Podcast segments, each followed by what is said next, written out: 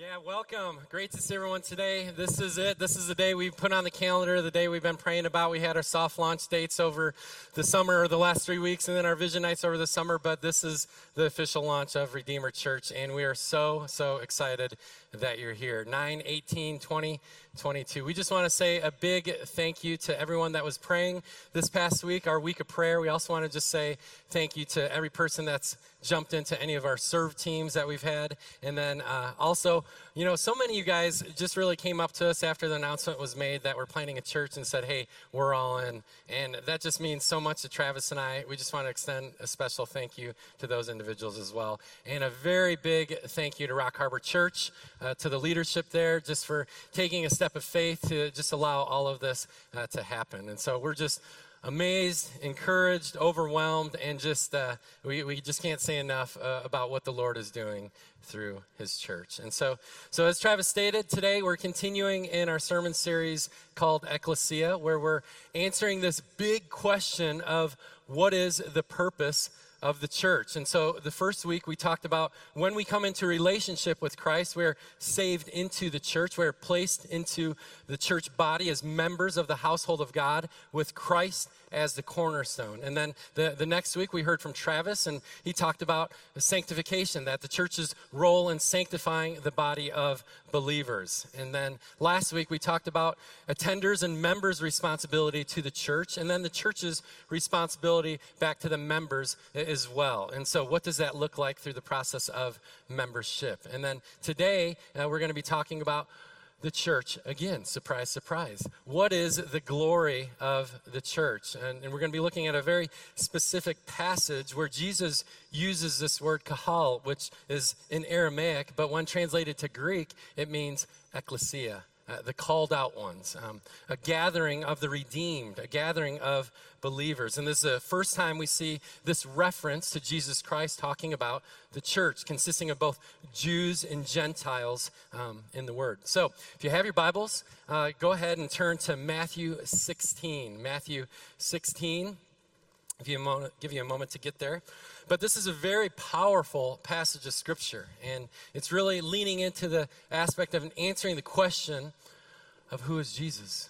Who is Jesus? And, you know, we'll get into that in great depth, but I just want to share this after first service. This guy came up to me and he said, You know, I read this book, and, you know, this, this guy was asking people, Who is Jesus to you?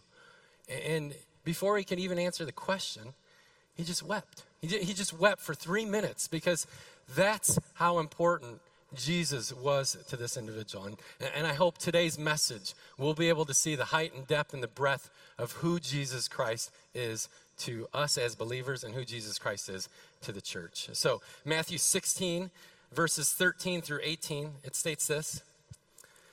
Now, when Jesus came into the district of Caesarea Philippi, he asked his disciples, Who do people say that the Son of Man is? And they said, Some say John the Baptist, others say Elijah, and others Jeremiah or one of the prophets.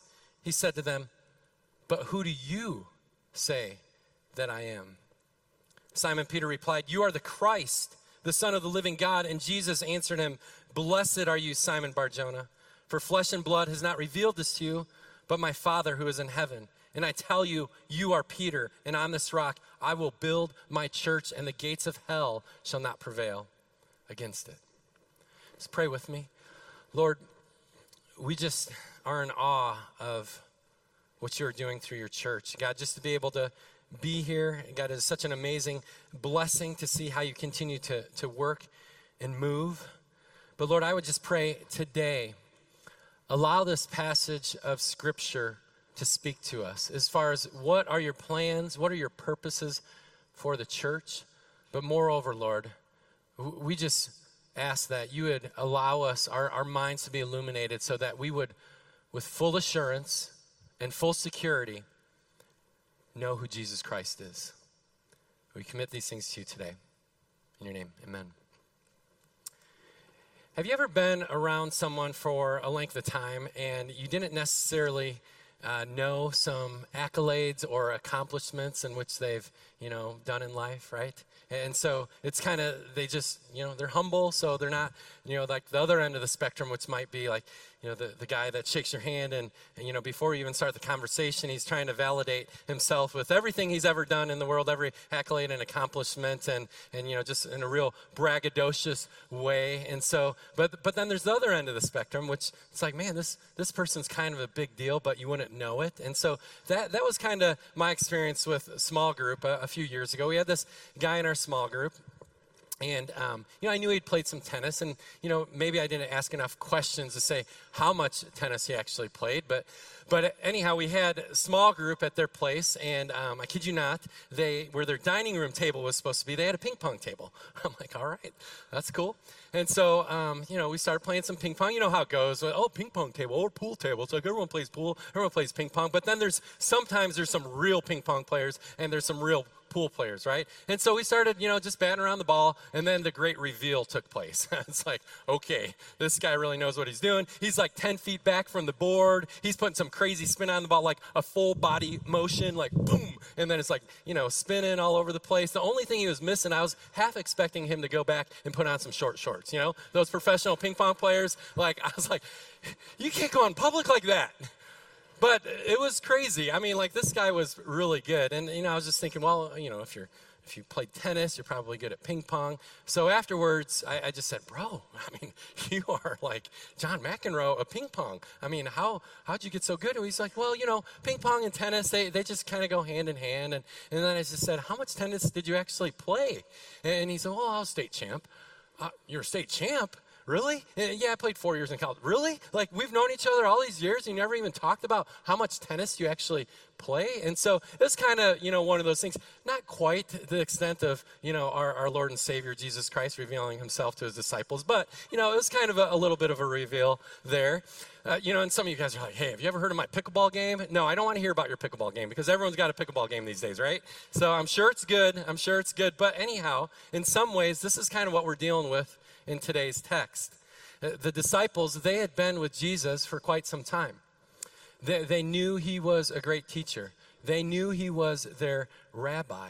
Uh, they had seen the miracles that he performed. Uh, they, they had witnessed his teachings about a heavenly, eternal kingdom. They knew that there was something different. They knew, could this be the Messiah? Is this the long awaited Messiah that we've been hoping and, and, praying for? But at this point, Jesus Christ had not yet revealed himself to the world. He had not yet revealed himself to his disciples. And, and so it had not yet been self proclaimed. So everyone was just kind of like, is this the Messiah? Is this the Christ? And, and so as we see from the, the text, uh, some believed he, he was John the Baptist. Herod Antipas believed that he was John the Baptist resurrected. And undoubtedly, he was haunted because he had John the Baptist beheaded. And, so it states in Luke 6 14, John the Baptist has been raised from the dead. He was probably like in a state of uh, alarm to say that he, he's come back. And, so, but no doubt, you know, just recognizing what he had done, he had, he had put the Lord's prophet uh, to, to death. And then some believed he was Elijah. And, and what do I, what do we mean by this? And some believe that Jesus Christ was the fulfillment of the Elijah prophecy. In uh, Malachi 3:1, it speaks of this forerunner, a, a, herald that will come before the Messiah comes. And, and so many thought that this was Jesus. Jesus was the, the forerunner, Jesus was the herald. But Jesus states in Matthew 17 that Elijah has already come. So, what he was referring to, because the disciples affirmed this, they said the disciples understanding that he was referring to John the Baptist. So John the Baptist was the forerunner, the, the herald, and the fulfillment of the Elijah prophecy. And then many were saying that this is the, the prophet Jeremiah who is reincarnated. And, and they looked at the similarities of their criticism of, of Israel and this combination of uh, authority and, and, sorrow. Many people refer to Jeremiah, Jeremiah as uh, the sorrowful or, or weeping prophet, and later Christ would be known as the suffering servant. And so, despite the fact that Jesus had not revealed himself to the disciples or to the general public, some would refer to this as the messianic secret, and that's a whole different rabbit hole out of the, the Gospel uh, of Mark that Jesus was, was waiting for a definitive time to reveal himself to the world. But this shouldn't be of any surprise, should it? I mean, the disciples had eyewitness accounts Uh, they had witnessed his teachings, they had witnessed his sinless life. Uh, they, they had this degree, though, of ambivalence about who Jesus was. But, but that's where you see today's society, today's world, today's culture.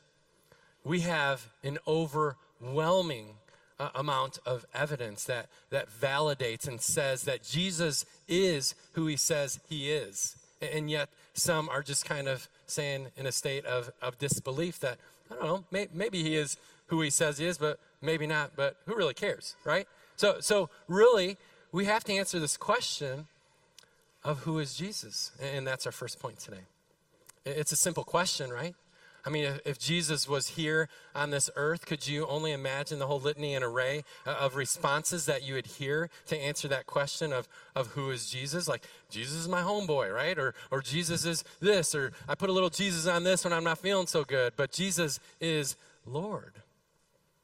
And so, really, to answer that question, it, it doesn't really, you know, we're not going to cover it in the brevity of a 35 to 40 minute message, but at least can we highlight some aspects of the factual evidence that exists to verify that Jesus was who he says he was? You know, some of the following points are, are just gleaning some, from some great apologists of our era that, that really lean into to facts and, and evidence and, and reason to answer this question of who Jesus is. You know, I promise not to get too much into the weeds here. I might lose some of you already. I'm like, what are you going to be talking about? Like, I, I, am a little sleep deprived right now, so if I see you sleeping, I'm going to call you out. Uh, but, I'm just kidding. But here's the thing I, I don't want any of us to be flat footed. If someone asks you, why do you believe in this stuff that was written 2,000 years ago? Like, seriously? And, and I don't want us ever to be like, well, I don't know. That, that's a good question. I want us all to have an answer. And why? Because it tells us in 1 Peter 3:15. But in your hearts honor the Christ as Lord. Always be prepared to make a defense to anyone who asks you for the reason for the hope that is in you, but do so with gentleness and, and respect. So, what is the hope? What is the reason that, that we do all of this? And we should be able to give an honest answer, an honest defense. And so we're going to look at a, couple things and just real briefly skimming the surface of it, not getting too in depth. Obviously, you know, there's been books and, and volumes and, and, you know, graduate papers that have been written on, you know, just one of these topics alone. But, but the first one is the cosmological argument. I know it's like, whoa, where'd we just go there?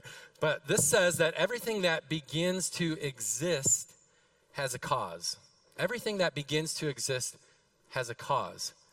And if the universe began to exist, then the universe has a cause for its existence. And what that means, just from a, a theological perspective, is, is this it, it means that when we look at the universe, when we look at this world, when we look at creation, when we look at the grandeur uh, of just this world that we live in, you know, some of us have been in situations and places where it makes us feel so small, and we look and it's like, wow, it's just immense.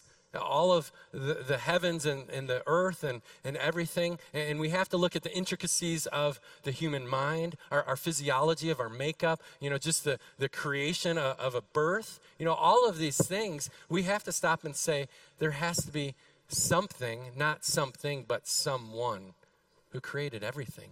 I mean, we can't just say, hey, we all came into existence by rubbing some carbon molecules together, the embryo-biogenesis of, you know, that, that just, like, really?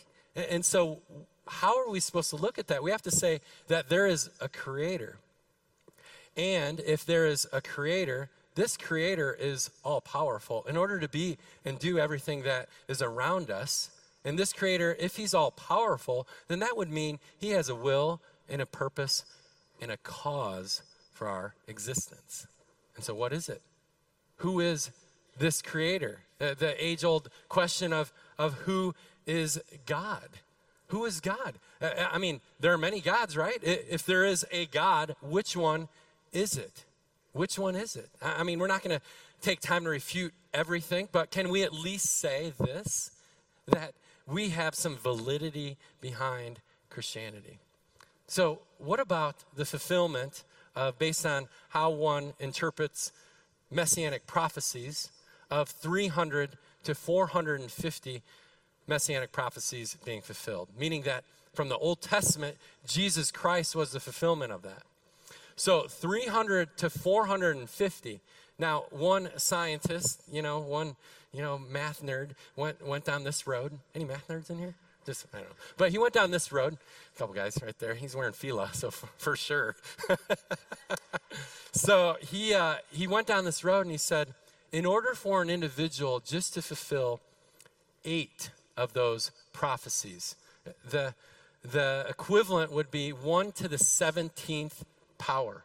Do you know what 1 to the 17th power looks like? Well, it's like if you had a silver dollar, which I tried to find one, but who's got cash these days, right? Or coins.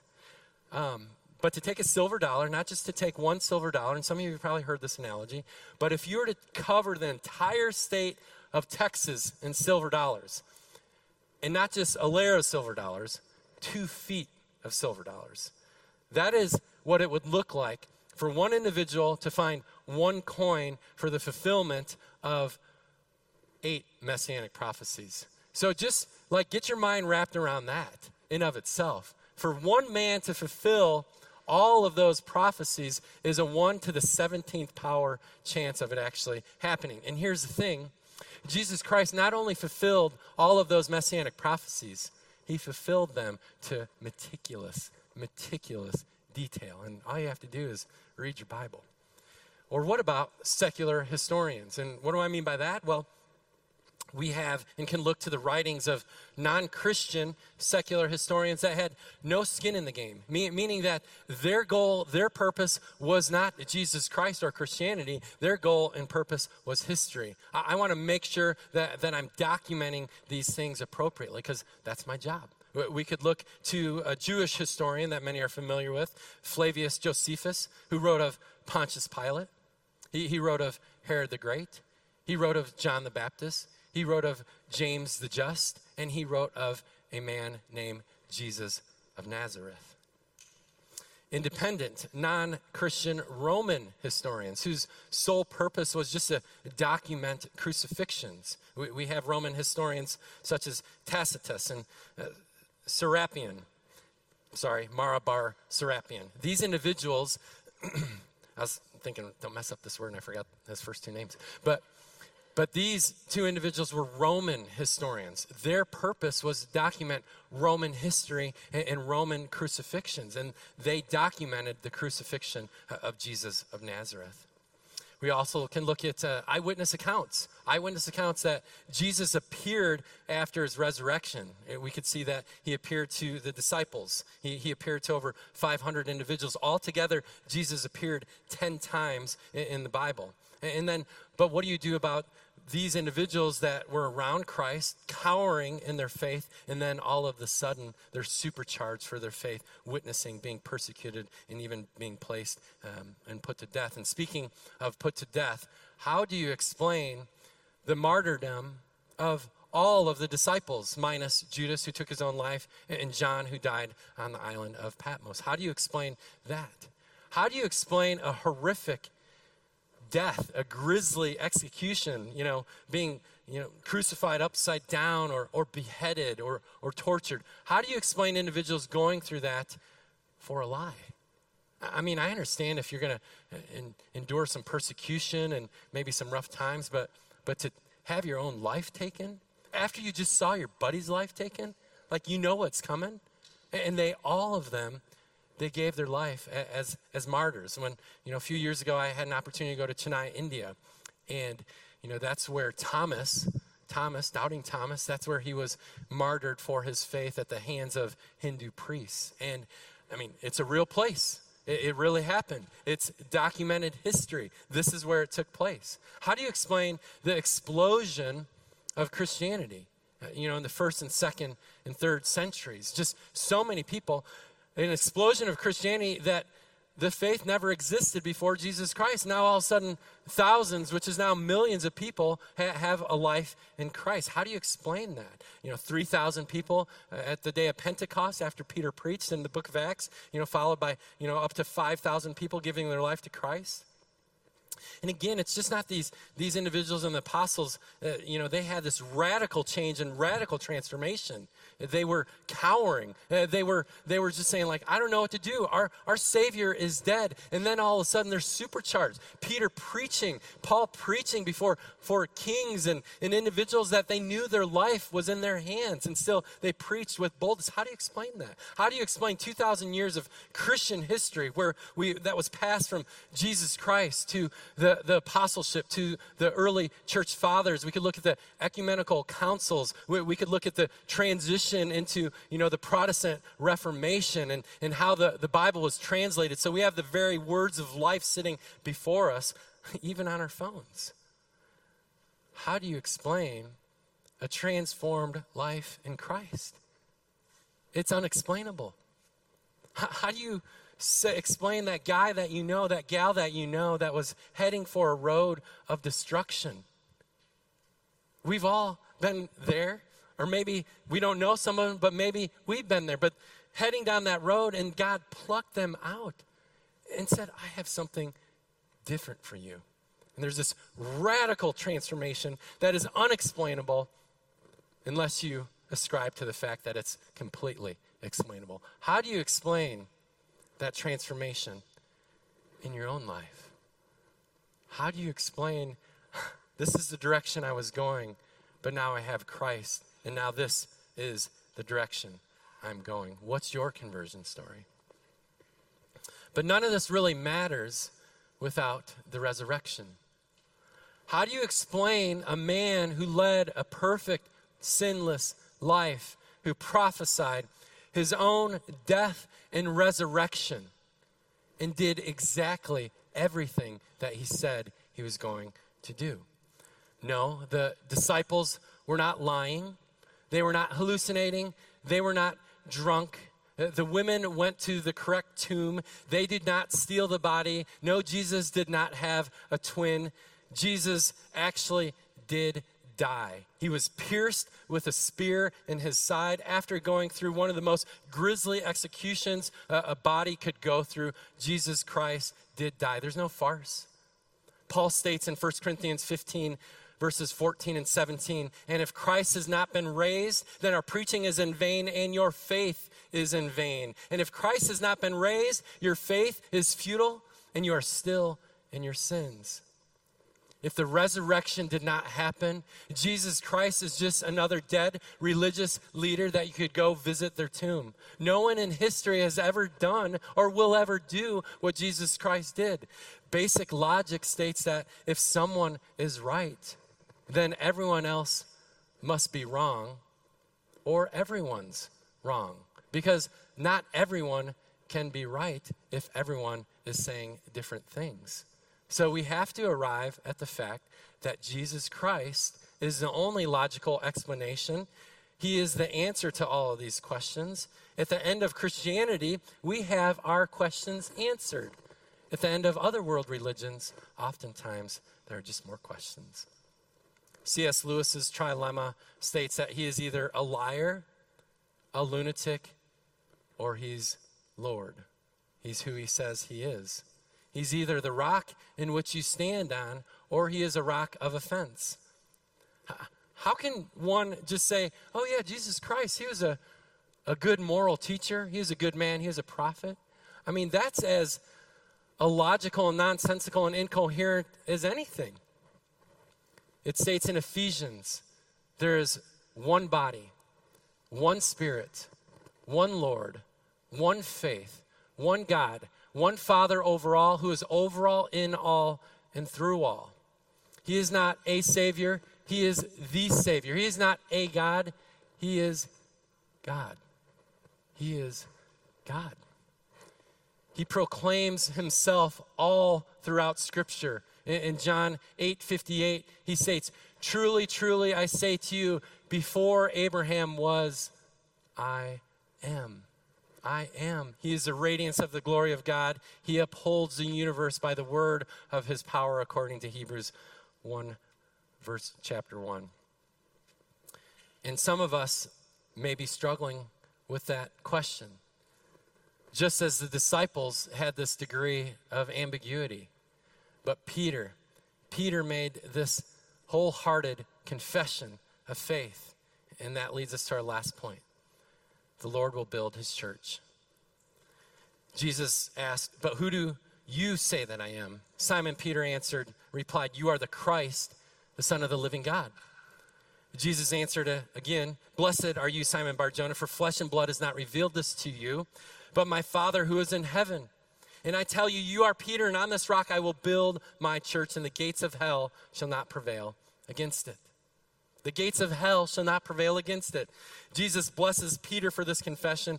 All the disciples maybe had this intuition and had this inkling that Jesus was the Messiah, but nobody else other than Peter had the boldness to say, You are the Christ. You are the Son of the living God. You are the long awaited Messiah. And we're not going to spend a great deal of time on this today but this passage at hand is one of the more controversial passages, actually. And so, like, good job, Jon. Way to pick them on lunch Sunday. Why don't you just talk about like experiential gifts of the Holy Spirit or transubstantiation or something like that? But herein lies the controversy, maybe around this verse.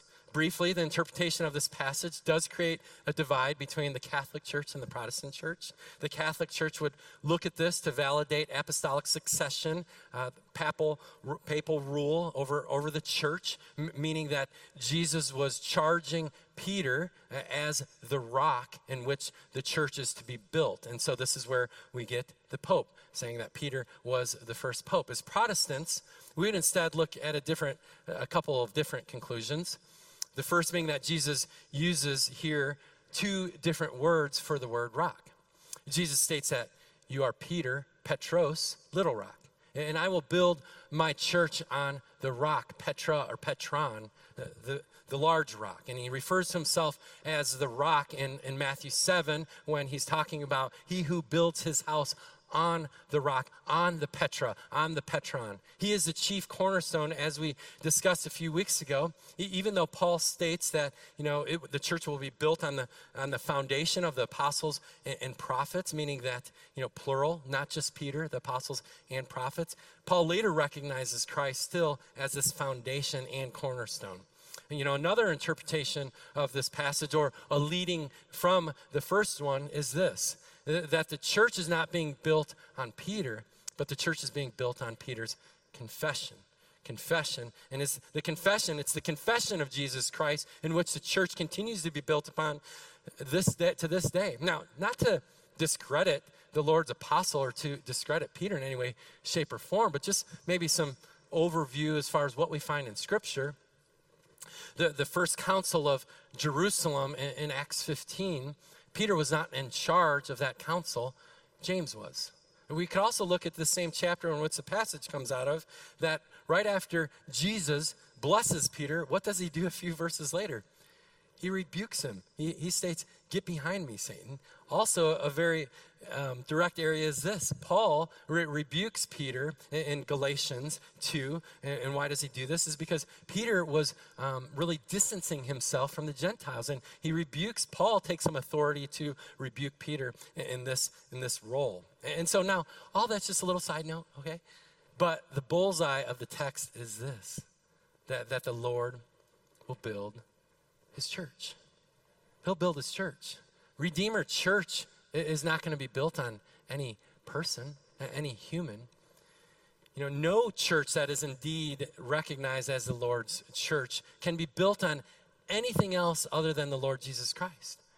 I mean, hopefully you could say, well, this is my church. I mean, this is where I attend. Absolutely. This is our church, right? But, you know, hopefully it's a church you'll become a member of. Shameless plug for membership coming up here in a few weeks. But but it's the Lord's church. You know, men could build buildings and organizations, but only the Lord can build his church. And this is what he's promised. The Lord's counsel shall stand, and, and I will accomplish all of my purposes, he states in Isaiah 46 10. Our responsibility is not to build the church, uh, our responsibility is to be holy. Our responsibility is to be faithful. Our responsibility is to be obedient and, and just get ourselves to a place where we could be used as a faithful instrument to the Lord so he can build his church. And if the Lord is building it, it cannot be stopped.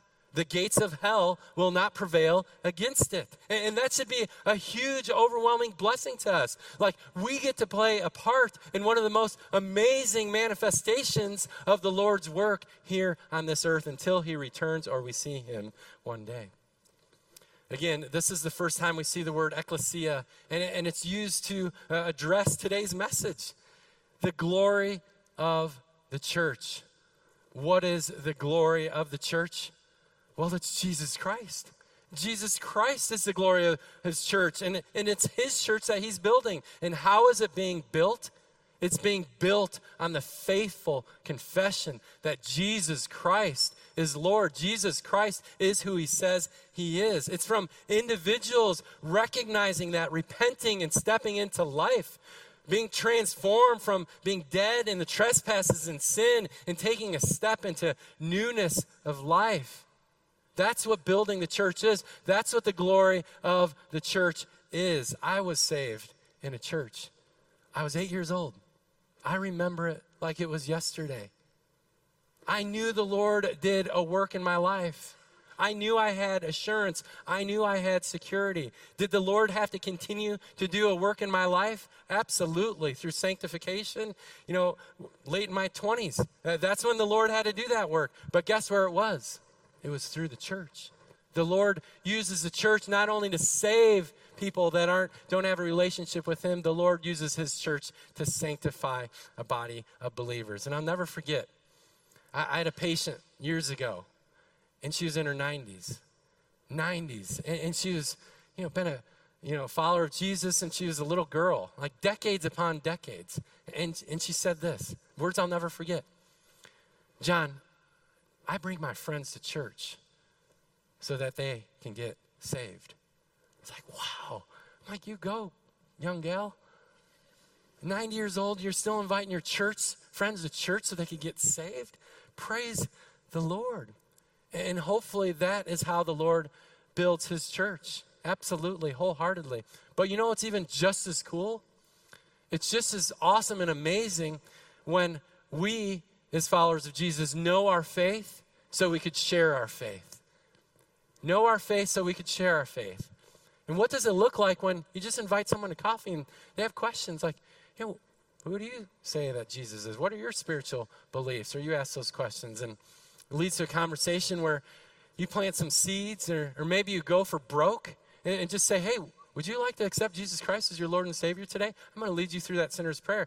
That can happen. That happens. That's an amazing thing. And you know it's just as cool as seeing someone give their life to Christ through the church? It's when one of you come in, came in and just says, Hey, this is my friend so and so. They just gave their life to Christ. And here they are, sitting right next to me. That's amazing. That should make your heart soar. That should make the church just, you know, being fulfilled to, to, say, like, these are the purposes of the Lord's church. And that, that should just be the wind behind our backs. And that's the glory of the church that the Lord is building it. Peter made this confession, right? We see Peter made this confession. But have you made this confession? Have you made the confession that you can faithfully and honestly with full assurance and full security, security answer the question of who Jesus is. So, our third point is who do you say Jesus is? Who do you say that Jesus is? Who do you say that I am? Knowing all the factual evidence that we reviewed earlier, how one answers this question answers everything. It answers everything. It answers where and you're going to spend the rest of this life, where and who you'll spend all of eternity with. Have you made this confession of faith? Peter said, You are the Christ, the Son of God. With Christ being the Hebrew word for the promised Messiah, the Davidic king who would be called God's Son, according to Psalm 2 and 2 Samuel 7. The long awaited Messiah and Savior that the Israelites had been waiting for. Peter confessed it, Peter affirmed it. You are the Christ, the Son of God. Jesus states this He states, I am the door. If anyone enters by me, he will be saved. And I will go in and out and find, and he will go in and out and find pasture. The thief comes only to steal and kill and destroy. I came that they may have life and have it abundantly. I am the good shepherd, and the good shepherd lays down his life for his sheep. Have you made the confession that Jesus is, the Christ? Have you walked through that door? Have you found pasture? Have you recognized that I am a sinner in need of grace and there's nothing I can do?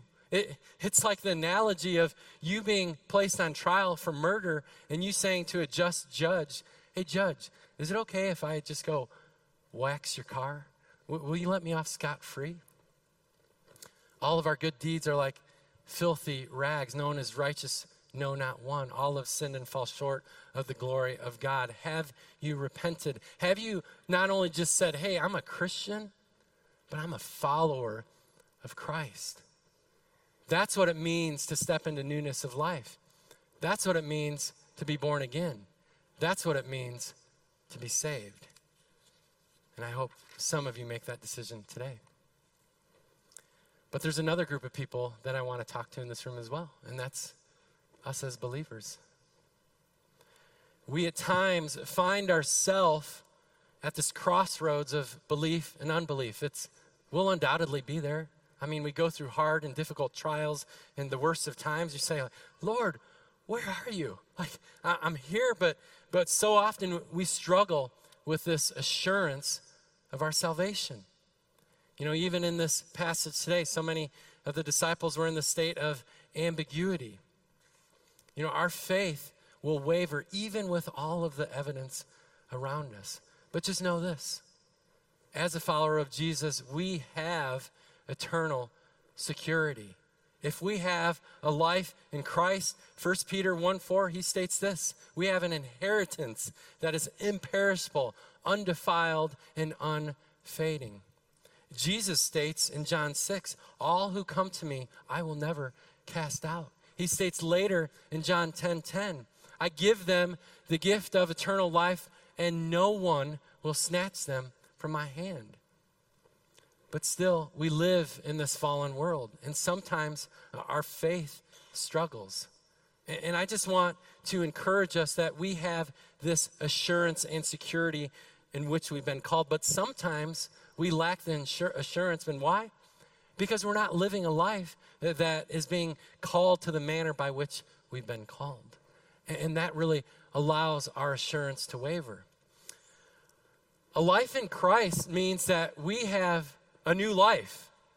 It, it means that we have the Holy Spirit conviction, that we have a distaste for our sin and a, and a zeal and a hunger and thirst for righteousness. A, a life in Christ means that we regularly contemplate what he did on the cross that he laid down his life for us. And we rejoice in that. A life in Christ is a transformed and regenerated life, and it looks different than the world that we live into. And the question is is there evidence of a transformed life with us?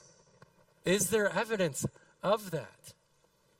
Because what it means, it means regularly walking through the narrow gate, the narrow gate that leads to life.